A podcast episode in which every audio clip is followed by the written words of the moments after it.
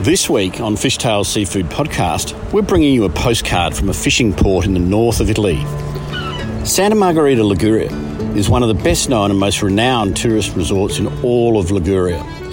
It's a coastal town located in a protected bay in one of the most beautiful stretches of the coastline, often referred to as the Italian Riviera. Santa, as the locals refer to it, is a Ligurian fishing village turned coastal resort and is located on perhaps the most famous stretch of the Riviera. With chic Portofino a short stroll to the south and buzzy Rapallo to the north, the port of Santa Margherita is both a hub of water based tourism and a small yet important commercial fishing fleet.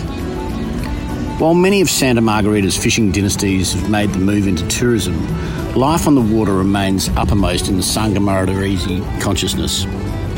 Out in the Gulf of Tequendone, on which Santa Margherita sits, super yachts slink into view. The nearby National Park of Portofino and the Marine Reserve of Portofino also ensure wonderful biodiversity above and below the undulating shimmer of the Ligurian Sea. Santa Margherita is known, above all else, for its red prawns. Succulent and sizable, with colours ranging from sunrise pink to a bluey violet, you'll find them barbecued, tossed in linguine, or ultimately just served raw on pretty much every good menu in Liguria. The darker the shrimp, the more delicious. And it's up to you whether you suck the shrimp head in the Italian fashion. Nearly 200 tonnes of this incredibly special prawn are caught off the coast of Liguria every year. And despite being one of the most highly sought after local seafoods for the high end restaurants of Milan, Rome, and Venice, much of the catch ends up in the local villages' waterfront restaurants. The red prawn fishery itself is unique as the prawns they catch. A dayboat fishery that these days comprises of around 10 to 15 working vessels, the fishermen head out around 5am, chasing the prized species of red prawn, known officially as the Aristeus antennatus. The main catching season spans from July to December when the prawns can be found in large swarms on the seabed at about 200 to 1,000 metres in depth. It's the afternoon now, about quarter to four, and I'm standing opposite the Mercato del Pesca, the fish market, where there is a gathering crowd of local chefs, restaurateurs, and fishmongers.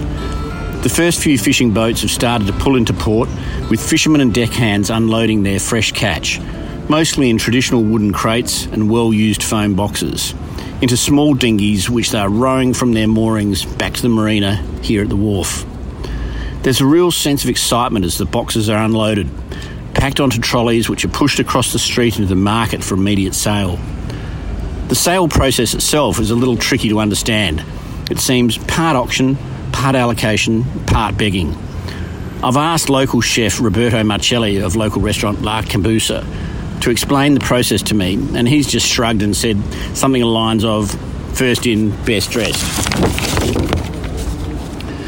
along with the revered red prawn, which are in a massive range of sizes from what I'd call a U3 or 4, maybe 5 to the, to the kilo, to much smaller ones that I'd call probably a 20 30 grade or sort of 60 to 70 pieces to the kilo. The range of colours are as mixed from an almost nuclear red to purple, blue, light rose, orange, and even almost white pink.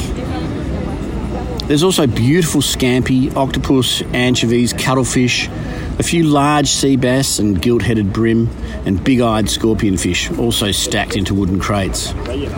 I'm told that whatever isn't taken by the chefs and fishmongers, the general public can buy. There is a fantastic fishmonger next door to the market, which seems to be an easier option. The red prawn is absolutely revered in this region.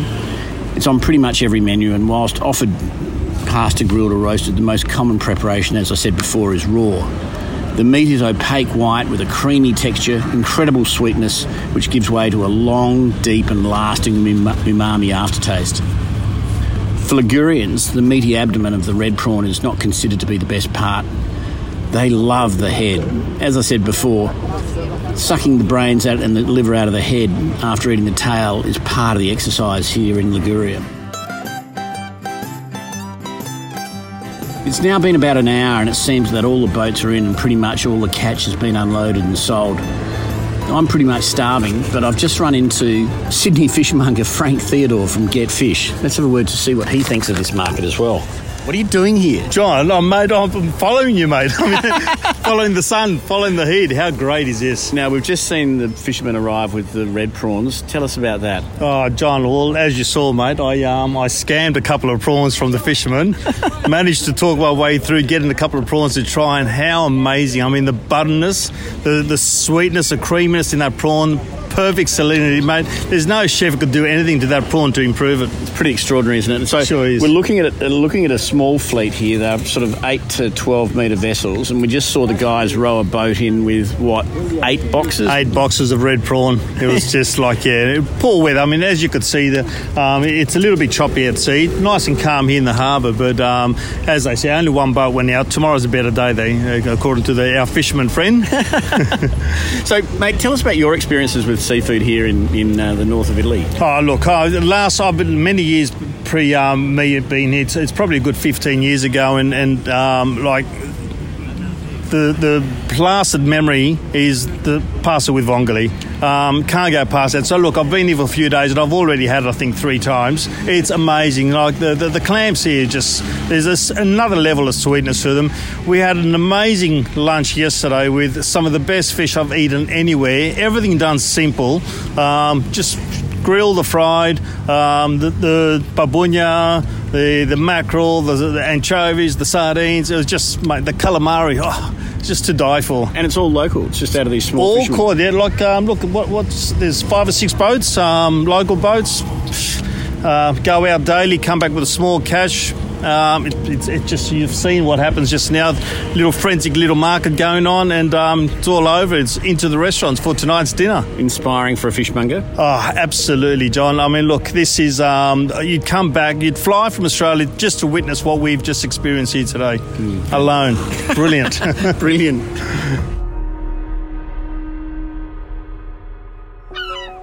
This is Fish Tales, a seafood podcast.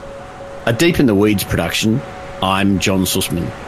Follow us on Instagram at Fish Tales Seafood Podcast or email us at fishtalespodcast at deepintheweeds.com.au. Stay tuned for more tales from beneath the surface of the seafood world every Friday on your podcast app.